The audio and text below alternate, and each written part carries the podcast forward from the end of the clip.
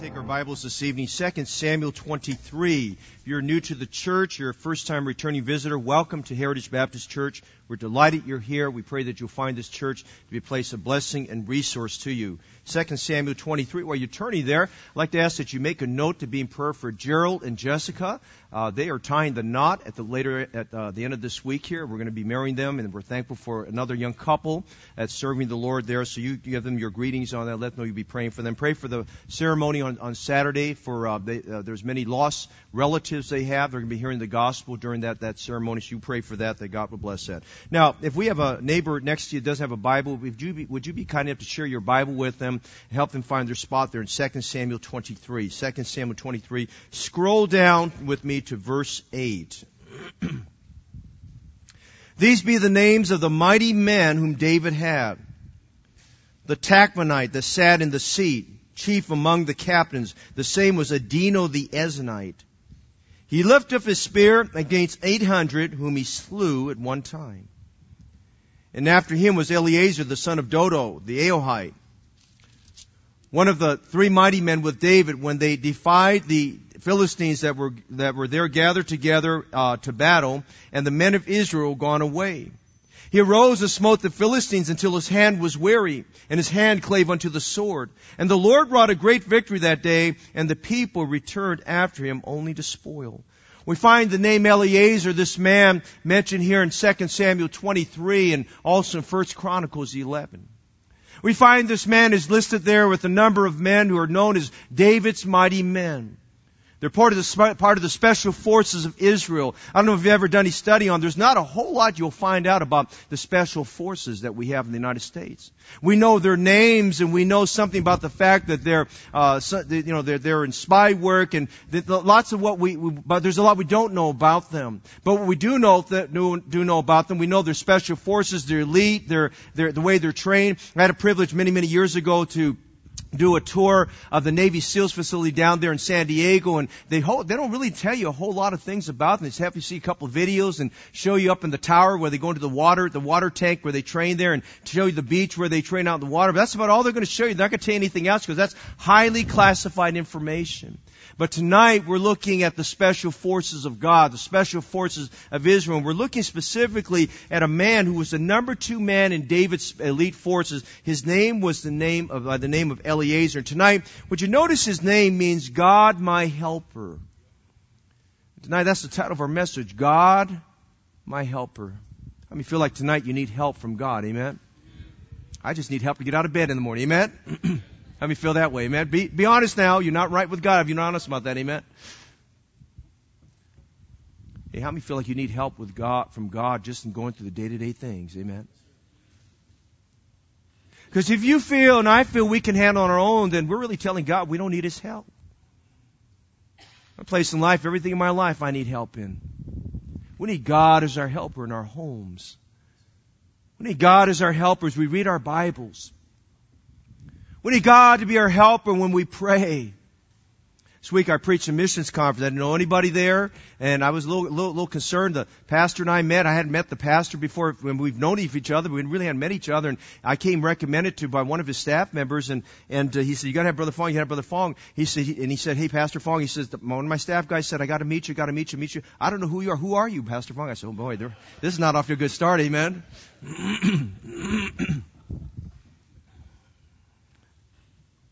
God is our helper. You're a young person, you God is your helper. I'm worried and concerned about some of our young people. They're under huge loads of schoolwork. A number of our students can't be in church on Sunday nights because of the pressure of the schoolwork. You need God as your helper. You're going to make some decisions this year about things for God. And as we go into the 20th anniversary church, we're going to make some decisions, but we need God as our helper. And I want you to see some things tonight from 2 Samuel 23. God is our helper. Father, bless the scriptures tonight because we know that you said that your word won't return unto you void. I think the heart cry of everyone here this evening is we need you. We need you like we need to breathe. We need you just like right now as we need our heart to pump adequate amounts of blood throughout our body. Eliezer's name means God, my helper. Lord, this church would not be where it's at right now if God, you weren't our helper. Whatever success any of us think we have, we would not have that success if, Lord, you weren't our helper. I pray this evening we die to self. The old flesh would be crucified. I pray this evening that as you breathed life into Adam and made him a living soul, we need you, Lord, to breathe in our lives today. We're like balloons that have been deflated.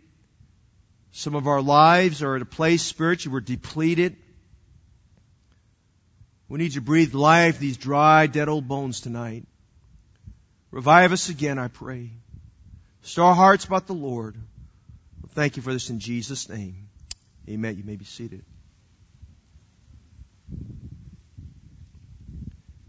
The Bible tells us that David had mighty men, 30 elite men who comprised the military soldiers of David's army. As mighty men, these men were noted for their devotion, for their deeds, their courage, and their faith. We have some insight about these men as far as how they first came along David. We read about these men coming to David in 1 Samuel 22. David was at a low point in his life. David was hiding out in a place called the cave of Adullam. He was running from Saul. There in the cave of Adullam, he thought if he could hide in that darkness, he would hide away from all of his problems, his difficulties, and lo and behold, the Bible tells us that 400 men came to him. 400 men that had been trained with David as part of the military elite of Saul's army, and for whatever reason, it could be that when David was captain of uh, one of the captains of, of, of, Saul's army, it could be that uh, David trained these men. He had some influence on them, and maybe these men disagreed with the fact that Saul was treating treating David wrong and had it all wrong about David, and these men came by faith to the cave of Adullam. They found out some intelligence information that David was there and they found their way there. And it's kind of interesting about these 400 men. The Bible described them as distressed, in debt, and discontented. I'm not sure that's kind of army I want to have. Amen. Distressed and in debt, and discontented. Sounds like an independent Baptist church. Amen. But these men, they respected David for what he did and who he was. They never got their minds off the fact that David went to the battlefield while they were there with King Saul, and every day the giant Goliath came out there, had a battlefield called Ephes Dammim, and he shouted out, send me your best man, send me a man out here, and the man, if he could defeat me, we become your servants, but if I defeat him, you will be our servants. And for 40 days, this giant went out there and uttered the same challenge, and nobody responded to that challenge. Until a young man by the name of David showed up. Always amuses me every time I read this story because David didn't go to that battlefield to go fight a giant. He was just sent there on a menial task. He just went there to deliver some bread and some cheese and to greet his brothers and see how they were doing and bring back a good report to his father. Let me just say this evening, you never know that something very small how God can use that to elevate you in his presence. And God took that young man who was not in soldier's garment. He didn't have the right shoes on. He wasn't in soldier's gear. He didn't even have a shield. He didn't have a sword with him. All he had was a sling and, uh, and a pouch next to him. And he went out there and he heard this giant utter this cry. And he said, he decided, I'm going to fight this giant. I'm going to take him head on. And he did. He took out the giant Goliath. Those men never got out of their minds of sight David walking back to the city holding the head of Goliath in his hand and people were asking the question, whose son is this and whose son is this? And later on the maidens of Israel were walking down uh, doing a celebration and they're singing something like this, Saul has slain his thousands and David has slain his ten thousand. One of those men cheered and they applauded thinking, man, we've got a new hero in town. We fast forward now to 2 Samuel 23 and Samuel took time to record the names of these 30 men. You know, if I was one of those 30 men, I'd just be glad that my name was there, but Samuel went beyond that, described the deeds of some of these men.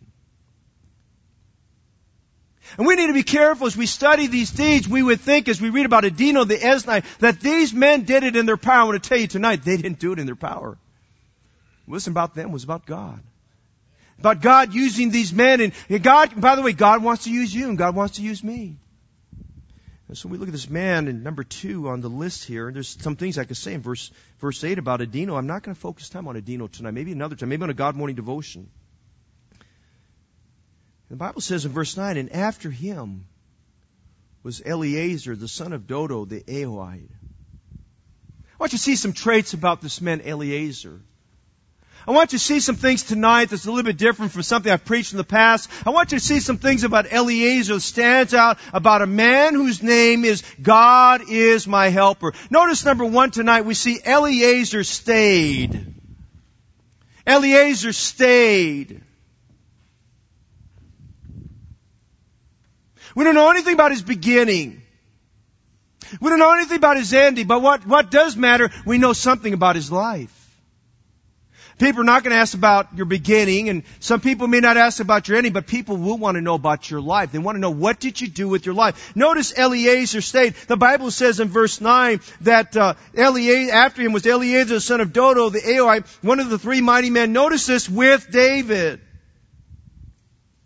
It's kind of interesting. We're introduced to the three mighty men to stand out in David's army. One was by the name of Adino, and the other was this man by the name of Eleazar, and after Eleazar was a man by the name of Shammah. And we'll see Shammah and Eleazar have a lot of similarities. These were the top three men in David's elite military forces here. And you know, I don't know about you, but every time I read verse 8 and I read about Adino the Eznite, it amazes me about a man who had a spear and at one standing he slew 800 men. I don't know about you, but 800 men is a lot of men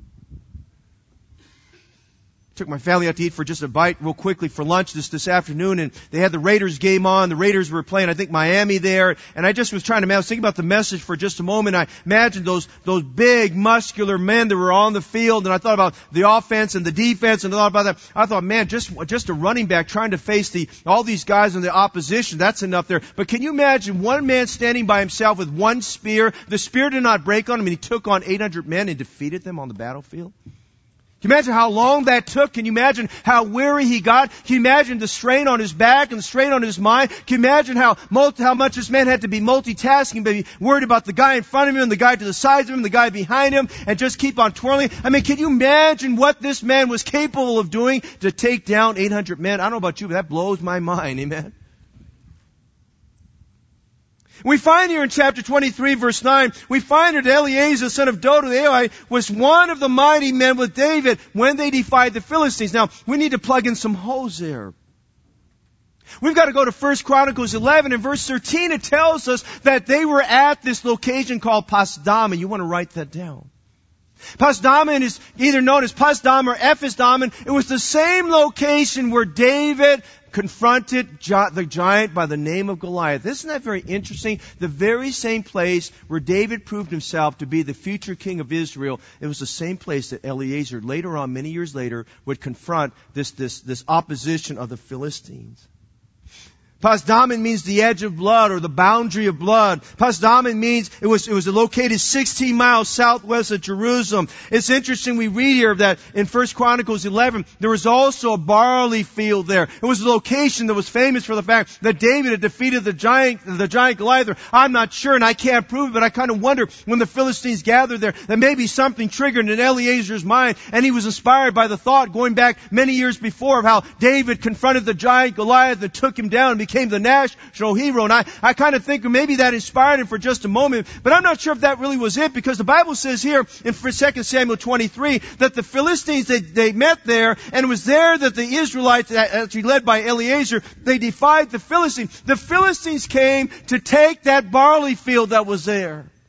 You know anything about matters of war? Enemies always study the landscape. They want to know where are your resources. They want to know where your food supply is. They want to know where your water supply is. And they study, they said, listen, if we can take their barley field, we can weaken them. We can, and they did that many times with Jerusalem. We read about that in Hezekiah, in our study a few weeks ago, where uh, the, the Assyrians, uh, excuse me, the, the Assyrians came in and they wanted to cut off the water supply. And cutting off the water supply, they'd get them. We know later on, later on when the Babylonians came into rule under Nebuchadnezzar, they cut off the water supply and ultimately cut off the food supply. And Israel was going through great famine because there was nothing they could grow outside of the walls of Jerusalem. And so the Philistines come and they're there to conquer this barley field. They're just thinking systematically, we're going to take one barley field after the other. We're going to go after the barley fields and the wheat fields and the corn fields. We're going to affect their food supply. We're going to get their, their water supply. We realize we have battle after battle, but we need to weaken Israel. And they came out there and the Bible tells us something very interesting. While the men of Israel were there, when the Philistines came in, all the men of Israel left and the only one there left was David and Eleazar.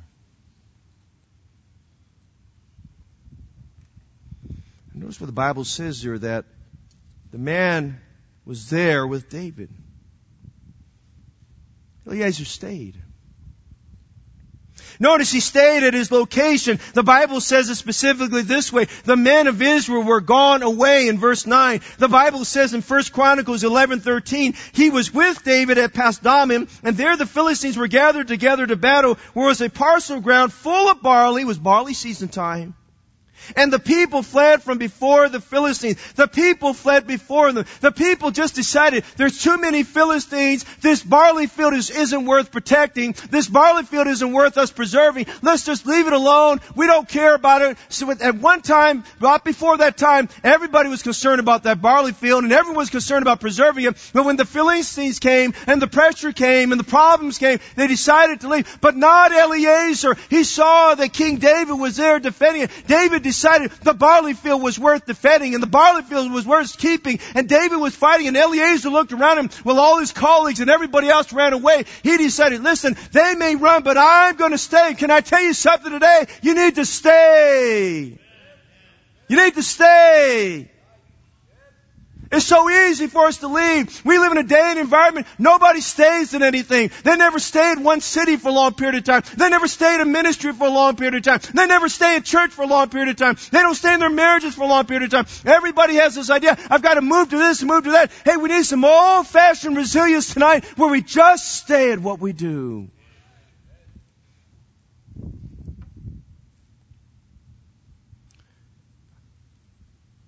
Christianity is determined many times when we're under pressure.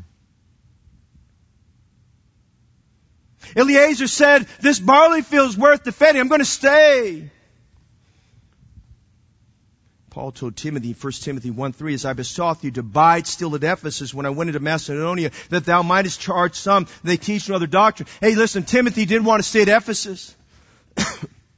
Paul described his journeys there that he said, I fought with the beasts at Ephesus. He had to deal with false teachers. He had to deal with people that were against him. He had to deal with hostile Jews. But listen, he stayed with him. And when Timothy became pastor there, Timothy was getting a little bit queasy about staying there. And he said, Timothy, in 1 Timothy 1 3, I besought thee to abide still at Ephesus. He was telling Timothy, stay at Ephesus. He told Titus, for this cause left I thee in Crete, that thou shouldest set in order the things that are wanting and ordain elders in every city as I appointed thee. He stayed in this location. Can I help you tonight? You might feel like you want to quit. You might feel like it's not worth staying here. I want to encourage you tonight, to stay in the church and stay at prayer and stay in your Bible. I want to encourage you tonight to stay at Soul Winning. I want to encourage you tonight to stay in your faith promise support. I want to encourage you tonight to stay with the 1K offering. I want to encourage you tonight to stay on top of things for the Lord. You say, I've been saved for a long time and I'm getting tired. I'm very busy. I know we're busy. I know we've got a lot of things going on. I want to commend you as a church. This past Sunday, a lot of work and involvement, things went into the preparation for the great musical presentation.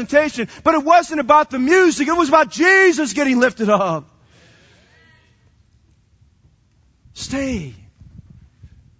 My friends are leaving. Stay. Well, my friend's not in the Bible. You stay in the Bible. Stay. Stay. At First Baptist Church in Milford, great church. Brother Daniel's been there for a children workers conference. You can't help but drive up on that campus there, and it's just it's just a whoa. The sin of covetousness started coming upon me, amen. Fifty-five acres of land.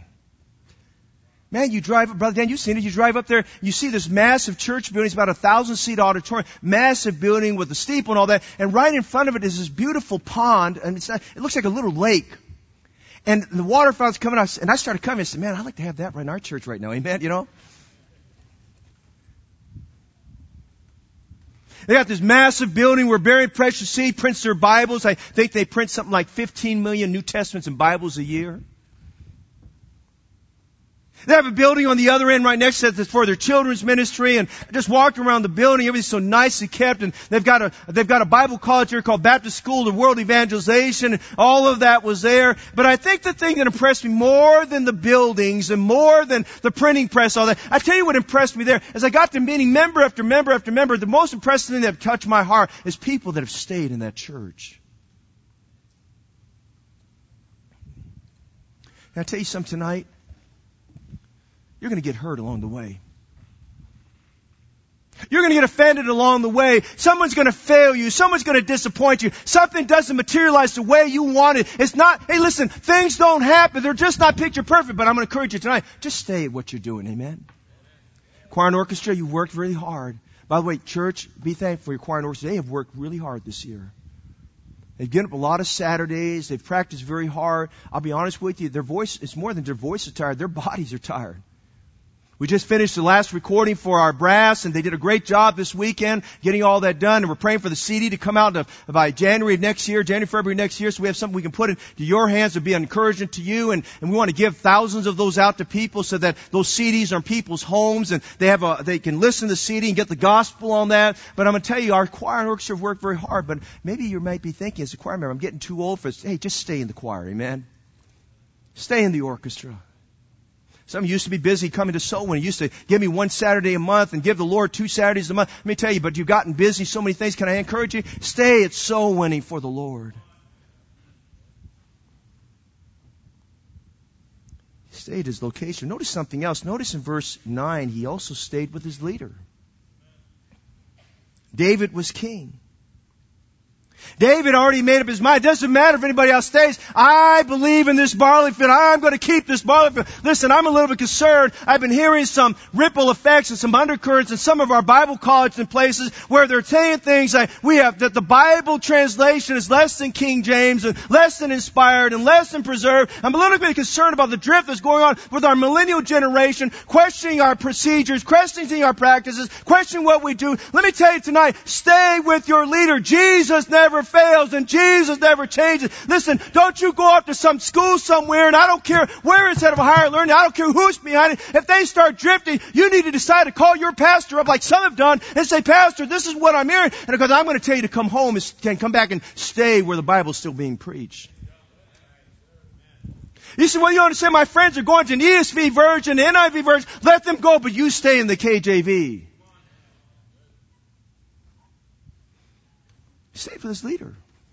David said, I'm not gonna, I'm not gonna forsake it. If I'm the only one that fights it, I fought, I have fought in this field before, I fought Goliath, I don't mind fighting these men, it might cost me my blood, but I'm gonna stay. I'm gonna tell you tonight, you young couples getting married and you're getting started and things are happening and flowing and all the blessings of God are coming and it's gonna be very easy for you to fall to the temptation that I can skip here and skip there, but I'm gonna encourage you tonight, you stay faithful in your married life as you did in your single life.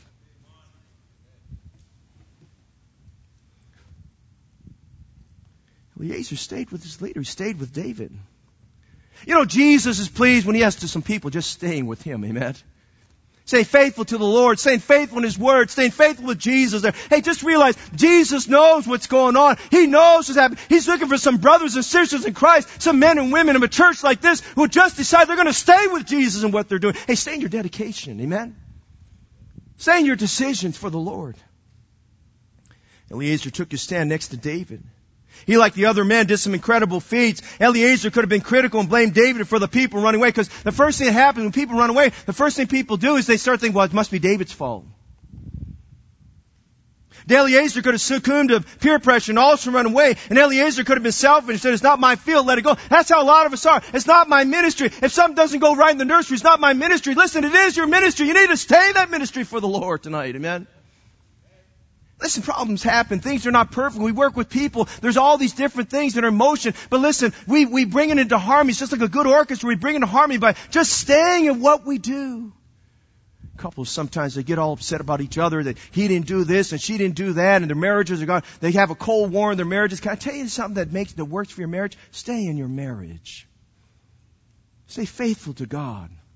Pray for one another. Always think good things about one another. Don't think evil things about one another stayed with his leader.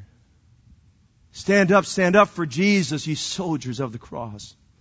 Lift high his royal banner. It must not suffer loss. Hey, stay with the leader. Stay with Jesus. Stay with Jesus if your family and friends flee away. Stay with Jesus. It means if, if it means you're in the minority. Stay with your leader. Stay with your pastor. Stay with your Sunday school teacher. But listen, stay with us as long as we stay with the Lord. When we get away from the Lord, don't, don't follow us. You better start following the Lord. Amen. Eliezer stayed. Can I say something tonight? Eliezer was not into hero worship.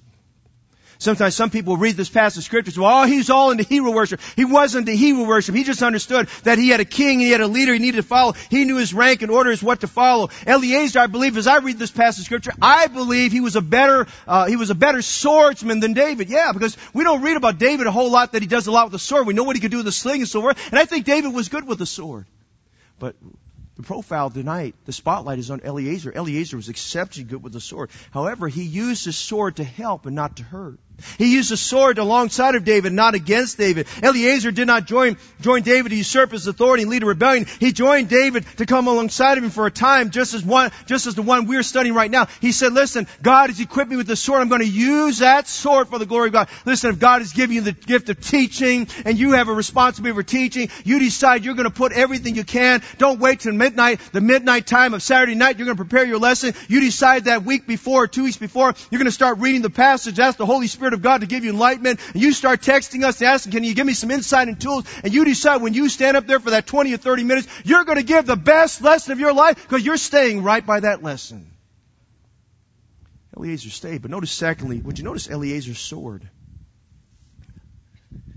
Bible says in verse 10, he rose and smote the Philistines till his hand was weary, and his hand clave unto the sword, and the Lord wrought a great victory that day, and the people returned after him only to spoil. Notice that verse? He arose and smote the Philistines. If you stopped there, you would think he did it barehanded. If you stop there, you'd wonder, what did he use as his apparatus? But the Bible tells us something more. It gives a very, a very broad commentary. It says, he arose and smote the Philistines until his hand was weary, and his hand clave unto the sword. We see Eliezer used a sword. He was familiar with the sword. He had a sword that he, notice his familiarity with the sword.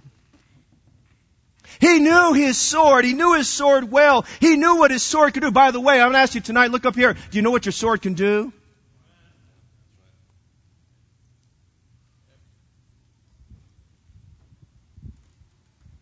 He kept his sword sharpened and clean.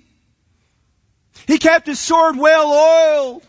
He kept his sword always by his side. He always was ready for battle. He didn't use his sword against people that were with him. He used his sword only against the enemies that were against the things of God. Hey, how well do you know your sword?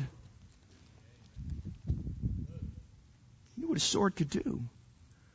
I fear for some of us who don't memorize our Bible and don't meditate on the Word of God and don't read the Scriptures and just casually look over it and you spend your time reading the Our Daily Bread thinking that's going to give you some kind of devotion or you read Morning Evening by Spurgeon thinking that's going to give you devotion. I'm thankful for all of that, but I'm going to tell you today, that's not the same as spending time with your sword. Didn't hear a lot of amens about that.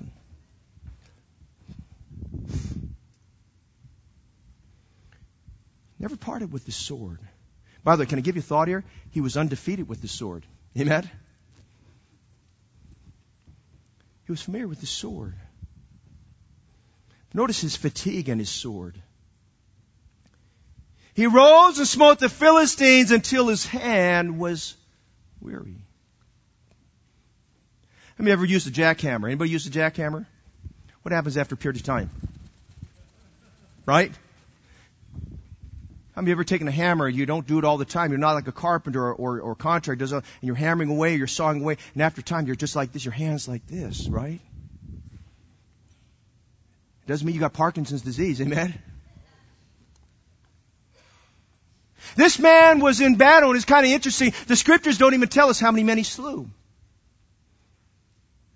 But it tells us that he wrought a great victory for, the Lord wrought a great victory through him, and the Bible tells us that, it, that his hand grew weary while he's fighting with the Philistines. I imagine that after a period of time, he started feeling cramps in his forearm. Imagine over a period of time, his arms started to shake. Imagine over a period of time, his hand was hurting. Imagine there were times or moments, the temptation in his mind, I just want to drop the sword. I just want to let it go. I don't want to keep on fighting. I want to let it go. And I think there was the moments of time that he thought, listen, I'm just getting tired of clashing this way and clashing that way and going behind me. I think he got that place where he got very weary. The Bible says that as he arose and smote the Philistines until his hand grew weary. He got tired. He got weary. He was worried about the, let me tell you tonight, you're going to get to the Christian life life where there are going to be times you're just weary. You're going to be weary of serving. You're going to be weary of reading. You're going to be weary of coming to church. Hey, don't get tired of those things. Just let your hand cleave to the sword. Amen. You're weary from going soul winning. You get weary of hearing strong Bible preaching. You get weary of studying and teaching that Sunday school class. You get weary of going to choir and orchestra rehearsal. You get choir of being in submission. You get choir of saying yes sir, yes ma'am. You get quite tired of just living for God. You get tired of driving people to church. You get tired of the preacher always checking to see if you're doing okay. By the way, that's a good thing when a preacher checks to see if you're doing okay, man.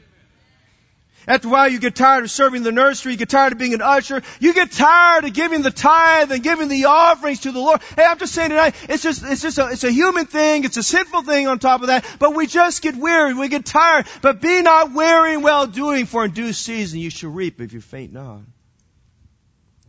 The Bible says he rose and smote the Philistine till his hand was weary.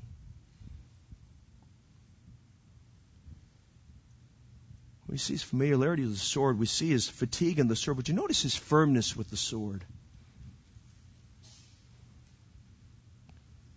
What did you do? What did he do? What do you do when your hand is shaking? Your hand is weary. When you're tired. Your mind is getting the best of you. You feel like you're fainting. You want to drop the ball. You want to drop the sword. You want to drop what you're doing. What do you do when you're weary with criticism? What do you do when you're weary of problems and you're weary of being criticized and always been looked down upon? What do you do in all those things? Hey, you do like Eliezer did. The Bible says his hand clave to the sword. The word clave is the same word we get our word cleave from in Genesis 2.24. When it says his hand clave to the sword, he became one with his sword. His hand assumed the grip and the position and the formation of the sword. His hand assumed the same grip as the sword. He became one with his sword. He decided, I'm not going to let go of this sword. He decided that his hand would be glued to the sword. His hand was literally fused to the sword. Listen, he got to the place that his hand was so weary, he gripped that sword handle so tightly that nobody could pry his fingers off it. Hey, can I say to you tonight, we need some Christians this evening who will grip that word, the Word of God so tightly that nobody can pry that Bible out of your hands. You ought to have such a conviction about the resurrection of Jesus Christ and about the inspired Word of God, about winning souls to Christ, about missions. You, have, you ought to have such a conviction about going to church and serving the Lord and making a difference in the community that no one can pry those convictions out of your fingers tonight. Amen. Became one with the sword. His hand grew weary, but his hand clave to the sword. I'm saying tonight, some of us got a loose grip on some things tonight. I'm saying tonight, some of us have a, have a loose understanding of what we're doing. We have a loose grip. Hey, it's time to get your hand and clave tightly to the sword. Become one with the things of God. Become one with the vision. Become one with reaching souls. Become one with the Word of God. Just say tonight, you're going to assume the shape and the grip of what Jesus wants you. By the way, I read something about that in the Bible. It says, be not conformed to this world, be transformed by the renewing of your mind.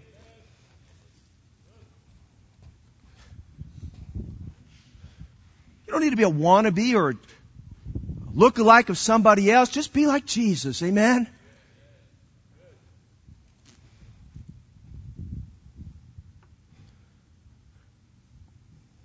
Battle got, got very long. And the battle got very tiring.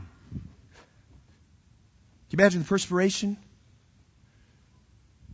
Can you imagine those moments where in his mind he's thinking of the pain in his arm? He's thinking, I just feel like I want to quit.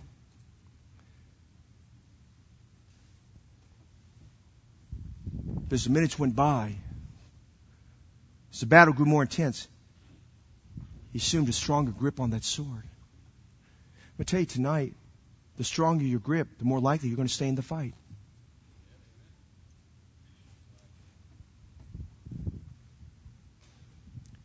You want to be victorious in Christian life. You want to win the race. You want to defeat the enemy. Let your hand cleave to the sword. By the way, Eliezer trusted his sword. You trust your sword?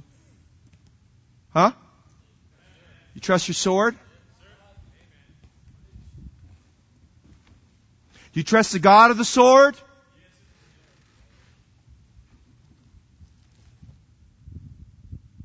Imagine how many hours Eliezer spent in private practicing that sword?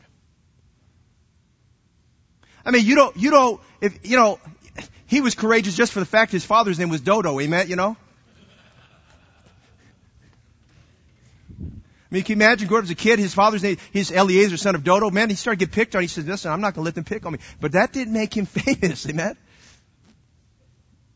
He spent a lot of hours in practice with that sword. He learned what that sword could do. He knew all the capabilities of that sword. And when it was time to go to battle, when David needed someone to come alongside him, God couldn't have put the best man next to any man better than Eliezer because he knew what that sword could do. And God knew this. He knew I could put a man there in that barley field to protect that barley field with King David because that man's hand would cleave to the sword. I'm going to tell you, when it comes time for thick and thin, when it comes time to trials and difficulties, the people are going to stay by the stuff are the people whose hand cleave to the sword. Are you one with your sword? And by the way, Eliezer knew this. Got a Philistine here and a Philistine there and a Philistine there and a Philistine. They just keep on coming and then he's got to look behind him. He knew one thing. If I part with this sword, I'm in big trouble. Huh? You part with this sword, you're in big trouble. You try to win people to Christ without the sword, you are in big trouble. You try to influence people with your personality without the sword, we are in big trouble.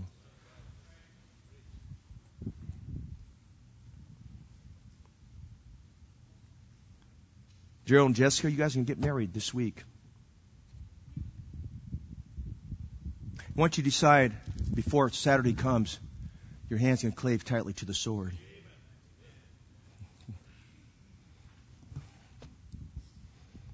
You face trials and afflictions, and you will, your hand needs to cleave to the sword. You're attacked and falsely accused, your hand needs to cleave to the sword. You get weary and tired, you need to hold tightly to that sword. You're tempted to quit and throw in the towel, and something outside seems a little bit more tempting. Hold tightly to the sword. We see Eliezer stayed, Eliezer's sword, but you notice the last thing tonight we're done. Look at verse 10 again. Did you notice Eliezer's sufficiency? He arose and smote the Philistines till his hand was weary.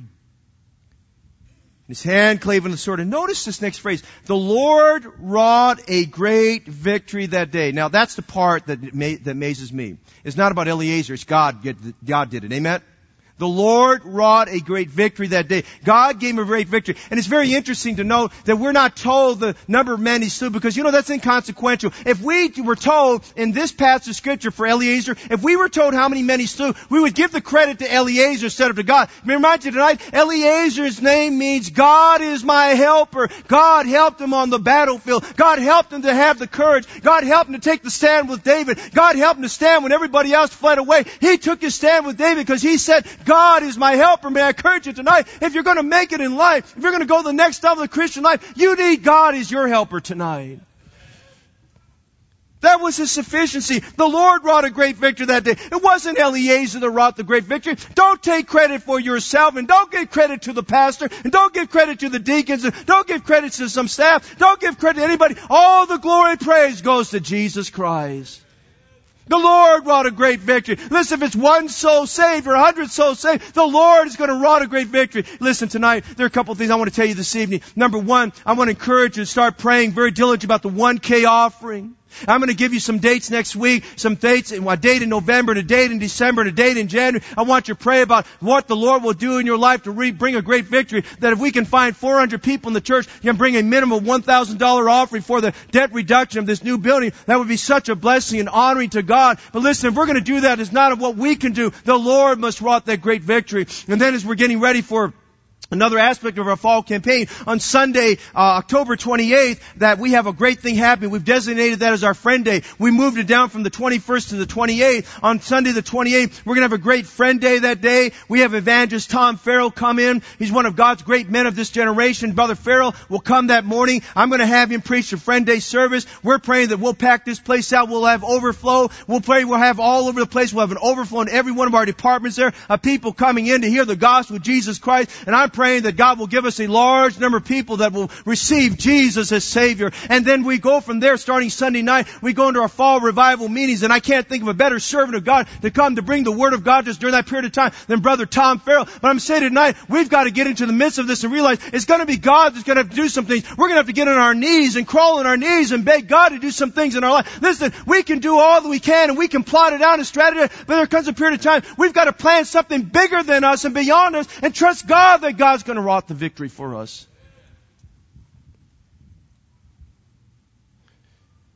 Eliezer's sufficiency was God.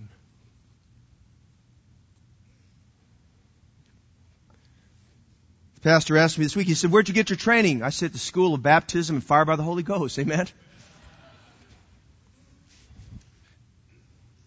You ask our staff guys. Their best training wasn't in Bible college. Their best training is fire in the Holy Ghost.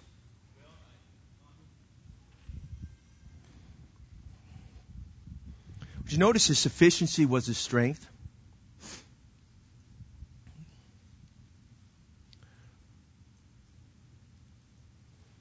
How do you explain what he did in verse 10?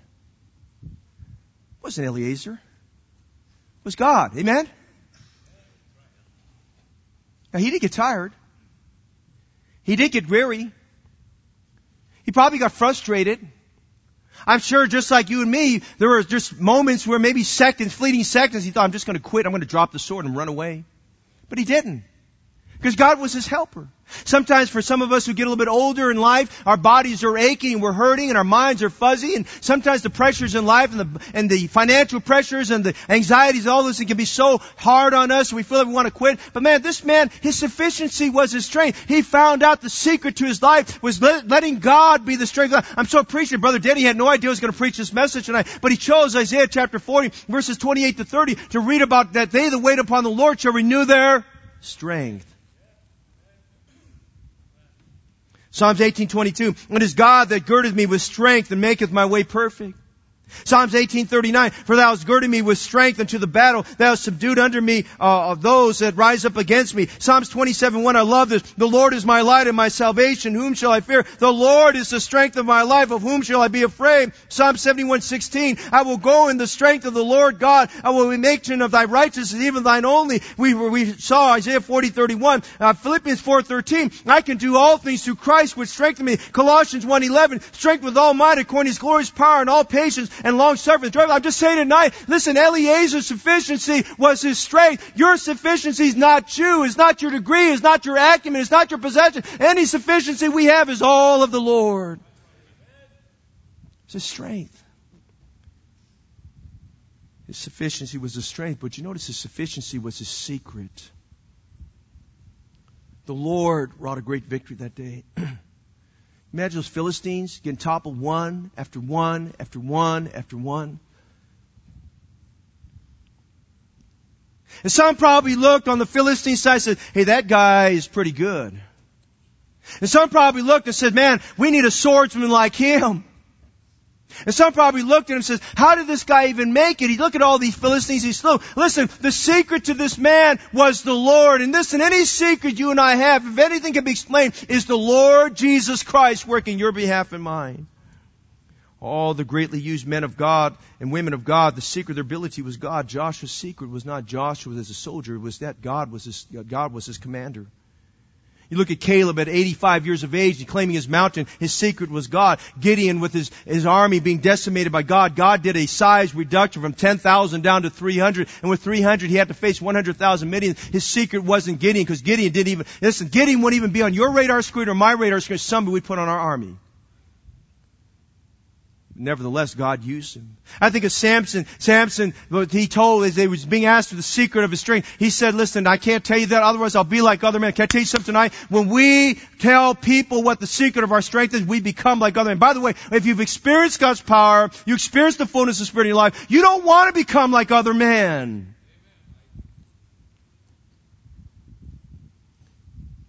Elijah's secret was God. Elisha's secret was God.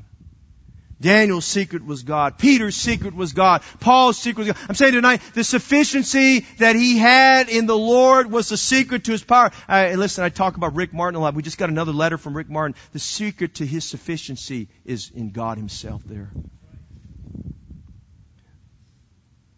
I said what God's doing with some of our mysteries around the world. Terry Unruh, Rick Martin, and Jerry Wine, and so many other men I could tell you about tonight. I wish I had time to talk about them.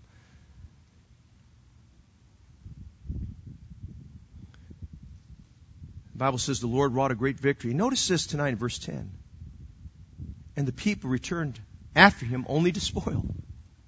All these people had doubts about the barley field. They didn't have any trust in it. They ran away, and then they look up and they see all these Philistines on the ground, and Eleazar standing with the sword in his hand. And right next to him was his king, and his commander was King David. And guess what? The people came back for the spoils.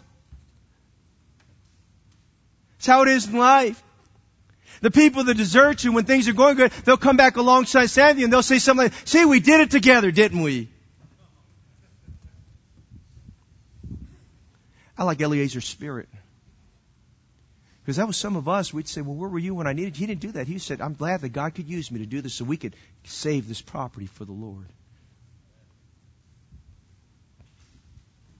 God's looking for some Eleazars tonight.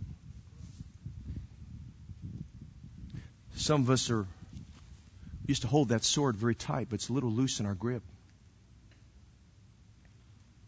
Some of us used to serve with great fervency, but we've gotten a little loose with it.